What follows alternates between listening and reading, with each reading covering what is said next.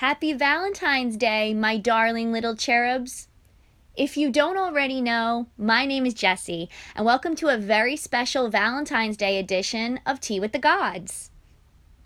Valentine's Day is a day to celebrate love in your life, whether that be romantic, platonic, friendships and family, or the love you have for yourself.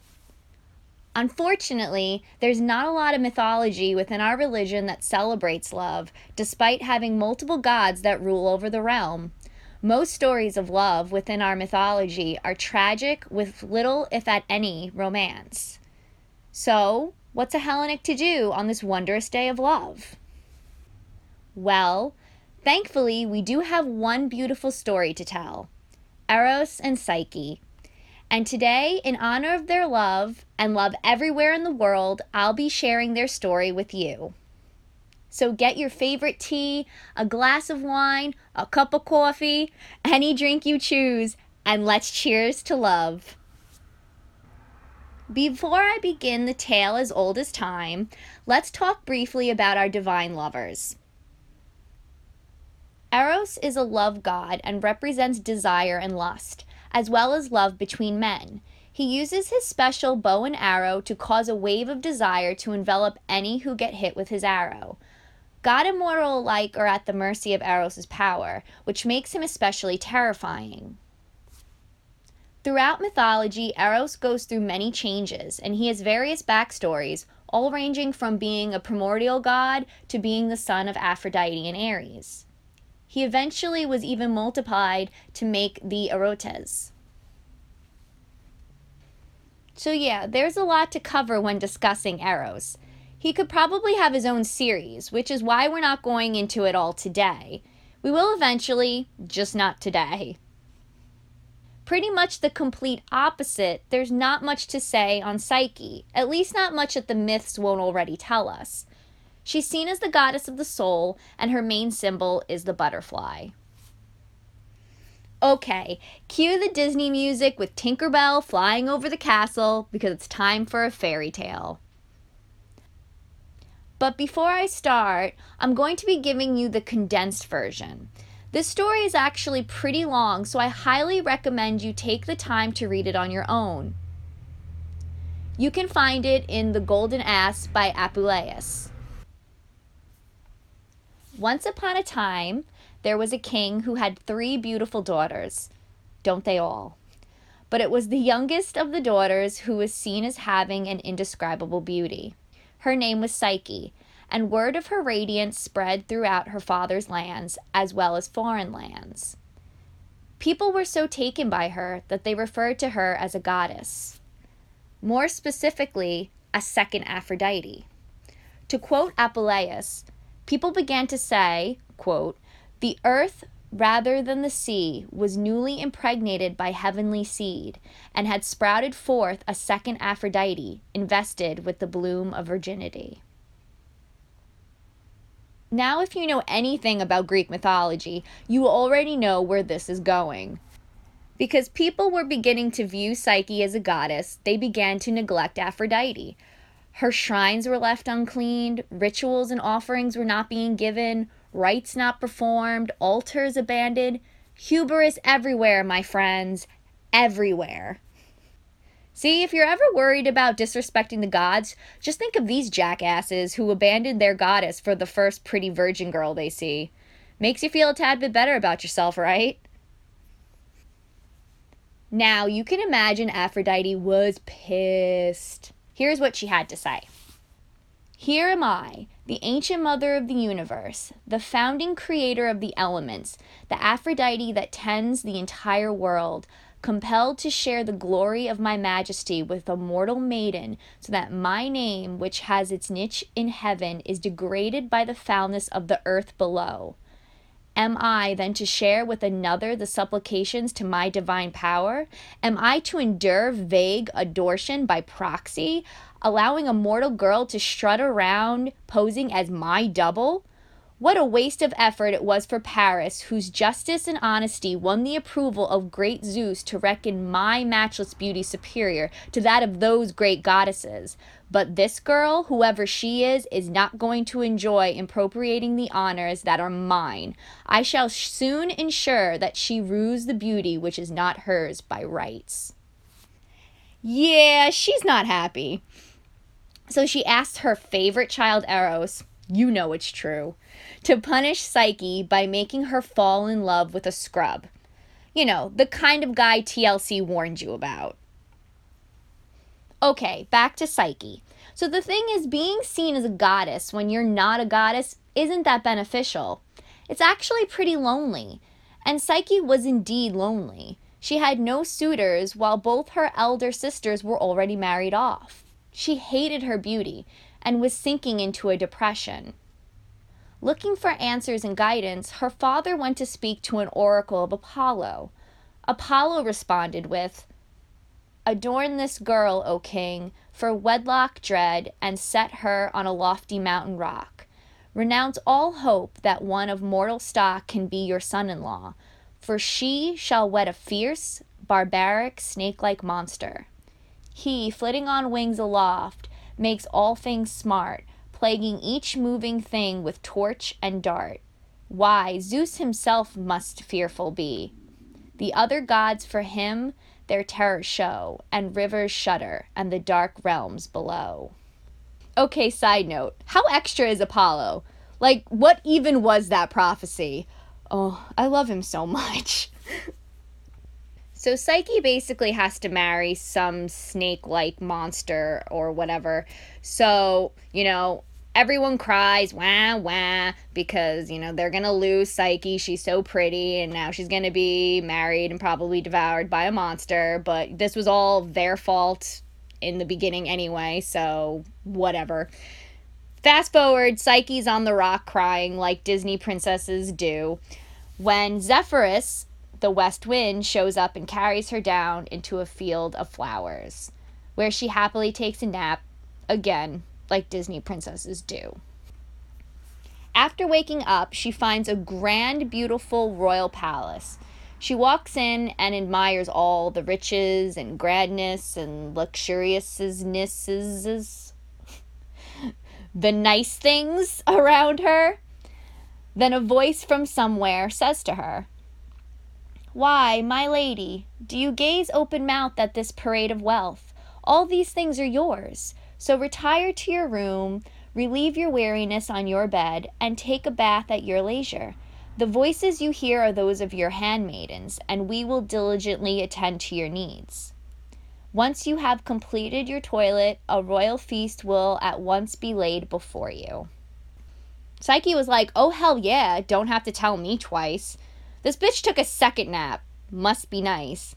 And then she had a bath filled with lush bath bombs. Psyche knows how to self care. Then she ate delicious food, drank amazing wine, living the life that I want to live. Then night came, and her and her new husband did the do. They had sex. Later on, Psyche's husband sensed danger approaching for his wife. So one night he warned her Sweetest Psyche, fond wife that you are, Fortuna grows more savage and threatens you with mortal danger. I charge you, Show greater circumspection. Your sisters are worried at the rumor that you are dead, and presently they will come to this rock to search for traces of you. Should you chance to hear their cries of grief, you are not to respond, or even to set eyes on them. Otherwise, you will cause me the most painful affliction, and bring utter destruction on yourself. Psyche agreed to her husband's demands, but wasn't happy about it. She whined and wept and sulked and was just miserable because she wanted to see her sisters.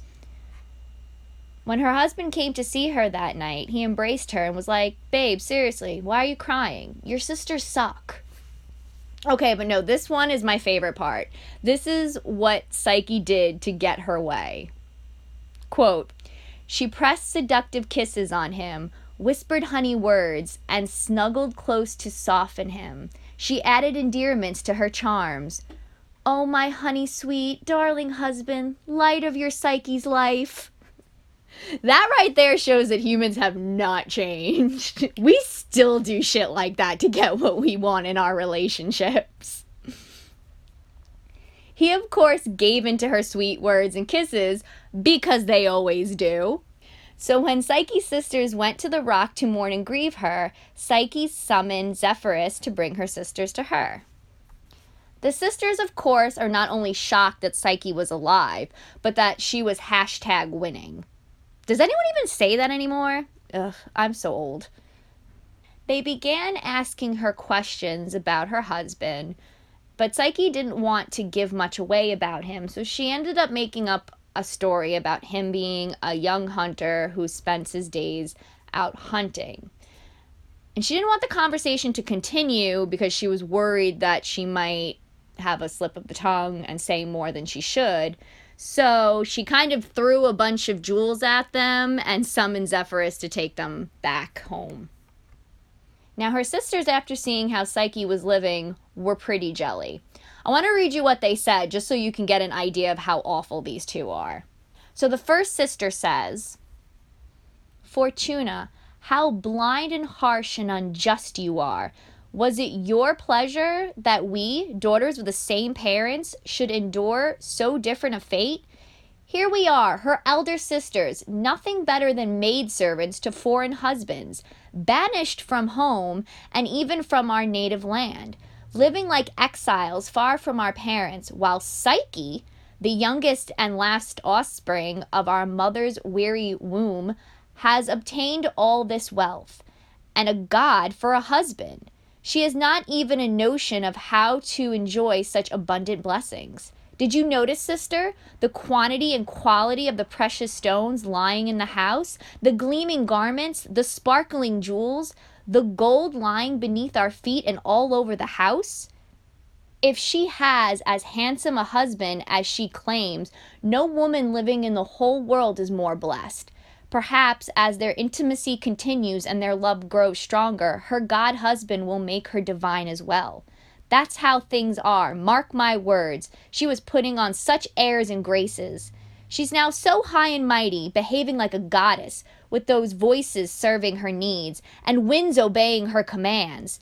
Whereas my life's a hell. To begin with, I have a husband older than my father. He's balder than an onion as well, and he hasn't the virility of an infant, and he keeps our house barricaded with bards and chains. And then the second sister said, I have to put up with a husband crippled and bent with rheumatism, so that he can succumb to my charms only once in a blue moon.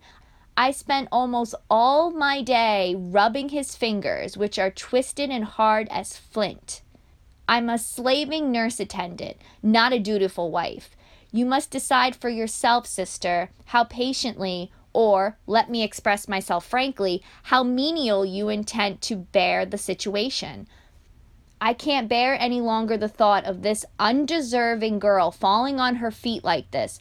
Just recall how disdainfully she treated us, how swollen headed she become with her boasting and her immodest vulgar display, how she reluctantly threw at us a few trinkets from the mass of riches, and then at once ordered us to be thrown out, whisked away, sent off with the wind because she found our presence tedious. As sure as I'm a woman, as sure as I'm standing here, I'm going to propel her headlong off that heap of riches. If the insulting way she's treated us has needled you as well, as it certainly should have, we must work out an effective plan together. We must not show the gifts in our possession to our parents or anyone else. We must not even betray the slightest awareness that she's alive. It's bad enough that we've witnessed the sorry situation ourselves without our having to spread the glad news to our parents and the whole world at large. People aren't really fortunate if no one knows of their riches. She'll realize that she's got elder sisters, not maidservants. So let us now go back to our husbands and homes, which may be poor but are honest. Then, when we have given the matter deeper thought, we must go back more determined to punish her arrogance. Yeah, so they clearly suck. Terrible sisters. Zero out of ten. Do not recommend. Psyche's husband again warns her about her sisters. He's really trying to get it through to her that her sisters are the worst. Gold star to anyone who knows the legend and icon I'm referencing. He also tells her, Soon we shall be starting a family, for this as yet tiny womb of yours is carrying for us another child like yourself.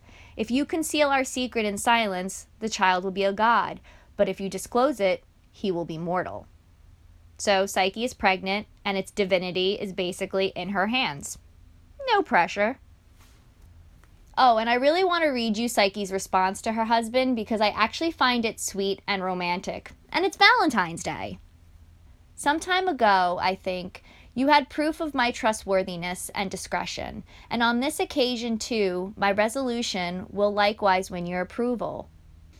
Only tell our Zephyrus to provide his services again, and allow me at least a glimpse of my sisters as consolation for your unwillingness to let me gaze on your sacred face. I beg you by these locks of yours, which with their scent of cinnamon dangle all around your head, by your cheeks as soft and smooth as my own, by your breast which diffuses its hidden heat, as I hope to observe your features as reflected at least in this our tiny child. Accede to the devoted prayers of this careworn suppliant, and grant me the blessing of my sister's embraces. Then you will give fresh life and joy to your Psyche, your own devoted and dedicated dear one. I no longer seek to see your face. The very darkness of the night is not oppressive to me for you are my light to which I cling. And then the story goes, quote, her husband was bewitched with these words and soft embraces. He wiped away her tears with his curls, adorable, promised to do her bidding, and at once departed before dawn broke. Okay, by this point, I'm sure you're all aware that the husband is Eros. If not, well, surprise! But I wanted to point out how Psyche basically is able to do what Eros does to everyone else, but to Eros. And she does it without an arrow, which then begs the question is Psyche the most powerful and the one we all should fear? Food for thought. Back to the story. We're going to fast forward this a bit. So the sisters have obviously been planning and scheming to destroy Psyche because they're awful people. So they return to Psyche's palace of love and convince her that her husband is actually a monster who is going to eat her. They tell her she needs to kill him in order to save herself, and they proceed to give her instructions on how to do it. So that night, Psyche waits until her husband is in a deep slumber. He takes the lamp and holds it up to her sleeping husband and is gagged by what she sees. The figure lying next to her is no monster, but the most beautiful young man she has ever seen. Somewhere Apollo just spat out his drink. Between his beauty that could only come from Aphrodite and his magnificent wings, she knew who he was.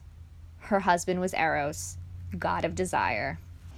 Thanks to the pining, the shock, the sheer drama of it all, Psyche accidentally spills a drop of oil onto Eros's shoulder, which wakes him up.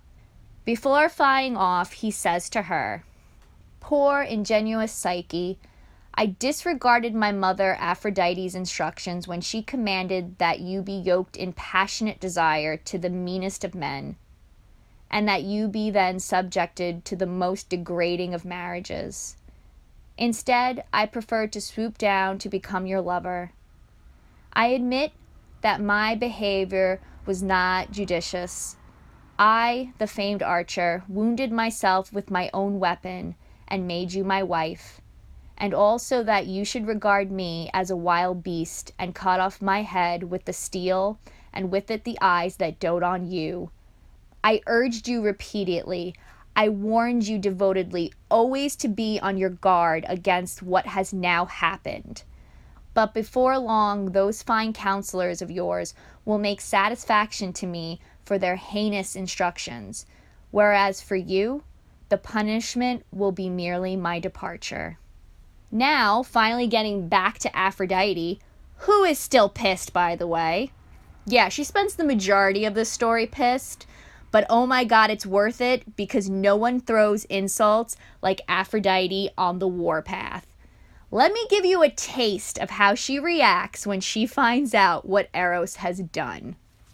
This is a fine state of affairs, just what one would expect from a child of mine, from a decent man like you. First of all, you trampled underfoot the instructions of your mother, or should I say, your employer, and you refused to humble my personal enemy with a vile love liaison. And then, Mark you, a mere boy of tender years, you hugged her close in your wanton, stuntin' embraces? You wanted me to have to cope with my enemy as a daughter in law? You take too much for granted, you good for nothing, loathsome seducer. You think of yourself as my only noble heir, and you imagine that I'm too old to bear another? Just realize that I'll get another son, one far better than you. In fact, I'll rub your nose in it further. I'll adopt one of my young slaves and make him a present of these wings and torches of yours, the bow and the arrows, and all the rest of my paraphernalia which I did not entrust to you to be misused like this.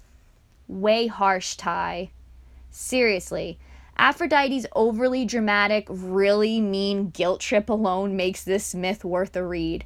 It's pure art. Oh, and while this happens, both of Psyche's sisters plummet to their deaths because they're dumb, greedy bitches, so at least something good has happened so far in this story. So eventually, Aphrodite and Psyche meet. And Aphrodite is basically the monster in law of every wife's nightmare. In order to prove herself, Aphrodite demands Psyche fulfill specific tasks. You are such an ugly maidservant that I think the only way you win your lovers is by devoted attendance. So I'll see myself how good you are. Separate out this mixed heap of seeds and arrange the different kinds in their proper piles. Finish the work before tonight and show it to me to my satisfaction. Aphrodite leaves Psyche to sort a giant pile of mixed seeds overnight, a task very much impossible for one girl. Thankfully, a group of kind ants took pity on her and helped her sort all the grain by the time Aphrodite returned. It goes without saying that Aphrodite was not too pleased to see that the task she was sure the girl would fail was actually completed. So, Aphrodite gives Psyche a second task. Do you see the grove there, flanked by the river which flows by it? Its banks extending into the distance and its low lying bushes abutting on the stream? There are sheep in it wandering and grazing unguarded. Their fleeces sprout with the glory of pure gold. I order you to go there at once, and somehow or other obtain and bring back to me a tuft of wool from the precious fleece. Seems easy enough, right? Just gotta get some wool from some sheep. So, what's the catch? Well, apparently these sheep are quote unquote ferocious and quote unquote fearsome at a certain time of the day. Yes, you heard that right. Ferocious sheep. It reminds me of that scene in Monty Python and the Holy Grail with the rabbits. if you haven't seen it, you gotta. It was a reed by the river that told her about the deadly sheep and recommended instead to wait until she can collect the fleece left behind in the bushes. So that's what Psyche does. And another trial gets completed, and Aphrodite is just not having it. I know quite well that this too is the work of the adulterer. But no, I shall try you out in earnest, to see if you are indeed endowed with brave spirit and unique circumspection. Do you see the lofty mountain peak, perched above a dizzily high cliff, from where the livid waters of a dark spring come tumbling down and when enclosed in the basin of the neighboring valley, water the marshes of the Styx? I want you to hurry and bring me back in this small jug some icy water drawn from the stream's highest point, where it gushes out from within. Not only was navigating the cliff to get to the water treacherous, but there were snakes on guard, and the water apparently could talk. Kinda weird. And it used its power of speech to be so negative and so unsupportive that people just give up and go home. Kind of brilliant, actually. Zeus's eagle, the one who took Ganymede to Olympus, flew into the rescue, just like Fawkes in the Chamber of Secrets, and he collected the water for Psyche. Once Psyche brought back the jug of water to Aphrodite, you know our girl was internally screaming. She was like, What the hell do I have to do to get rid of this hoe? But externally, she just smiled her I want to destroy you smile and said, Now indeed I regard you as a witch with great and lofty powers for you have carried out so efficiently commands of mine such as these. But you will have to undertake one further task for me, my girl. Take this box and make straight for Hades. Give the box to Persephone and say, Aphrodite asked you to send her a small supply of your beauty preparation. Enough for just one day, because she has been tending her sick son and has used hers all up by rubbing it on him. Make your way back with it as early as you can because I need to doll myself up so I can attend the deity's theater. This is Aphrodite's last hand, and it's a doozy. Psyche, being mortal, can't go to the underworld and come back. Knowing full well that this time there was no hope for success, Psyche made a decision to end her life by throwing herself off a high tower. But before she could do so, the tower spoke to her. Don't ask me. Apparently, in this, everything has the possibility to be able to talk because why not?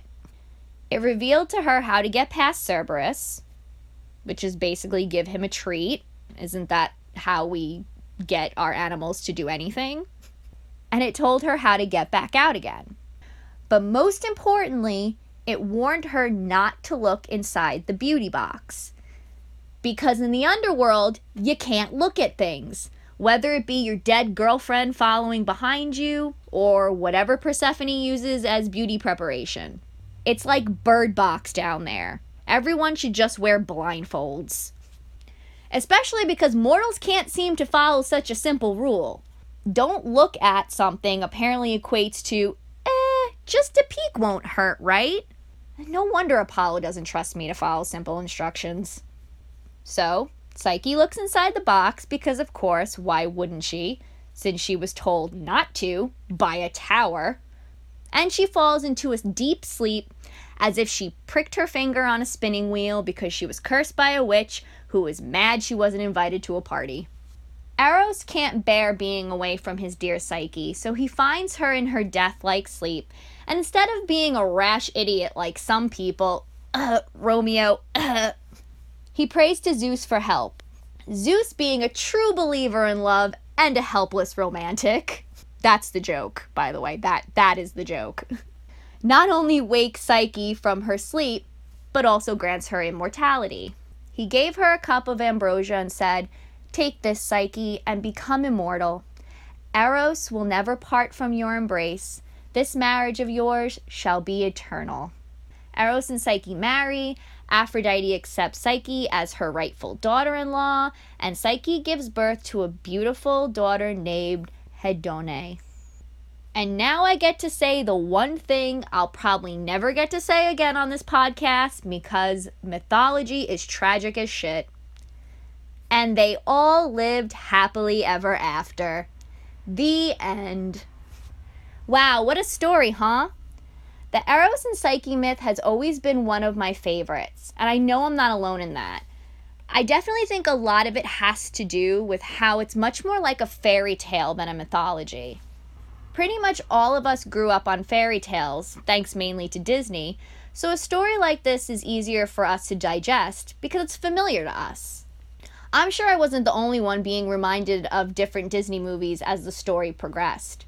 There was a little bit Cinderella, a little bit Sleeping Beauty, and even Beauty and the Beast. Also, in comparison to our mythology, there was actual romance and focus on the couple as opposed to the product of their love, aka children. We watch their love develop, we watch it almost fall apart. We watch it be put through trials, we watch them sacrifice for it, and we watched them endure.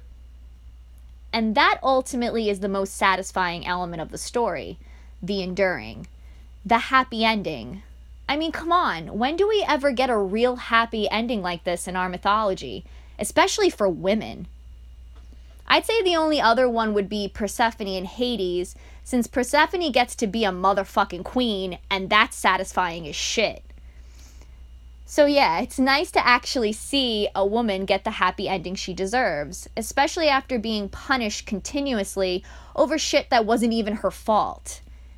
It's a breath of fresh air, which is sad to say, but it's true.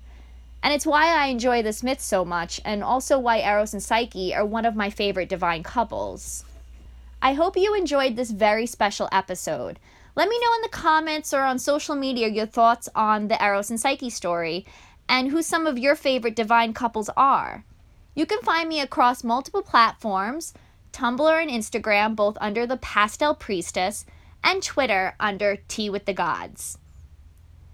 Thank you so much for allowing me to spend some of this magical holiday with you. I wish you all a very happy Valentine's Day, and may the gods forever be with you.